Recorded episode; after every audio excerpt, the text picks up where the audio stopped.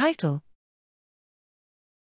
Investigating the association of resting state brain Effective connectivity with basic negative emotions. Abstract Emotions are the foundational elements of mental health. Basic negative emotions have an assertive, significant role in personality building, while their unrestrained form can lead to mental health disorders and physical illnesses.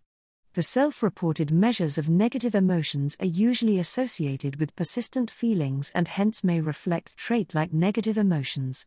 Examining the association of brain intrinsic effective connectivity with the self reported basic negative emotions can provide the basis of trait like personality.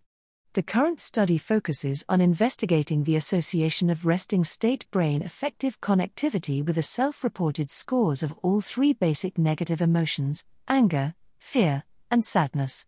The relationship of effective connectivity with low and high levels of negative emotions was determined. The dataset comprises pre processed resting state fMRI scans and NIH emotion battery for self reported basic emotions scores of 1,079 young healthy adults from Human Connectome Project, HCP. Subject specific effective connectivity was discovered using spectral dynamic causal modeling and the group level effective connectivity association with the three basic emotions were examined using parametric empirical Bayes.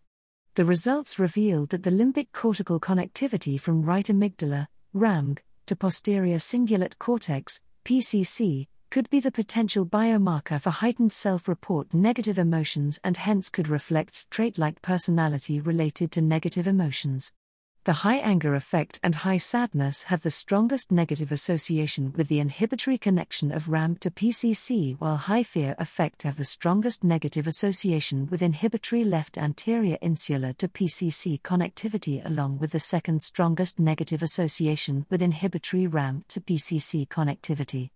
The results of these association analyses may be used for the comparative analysis of causal brain connectivity in mental health disorders and may also represent the trait like personality related to negative emotions.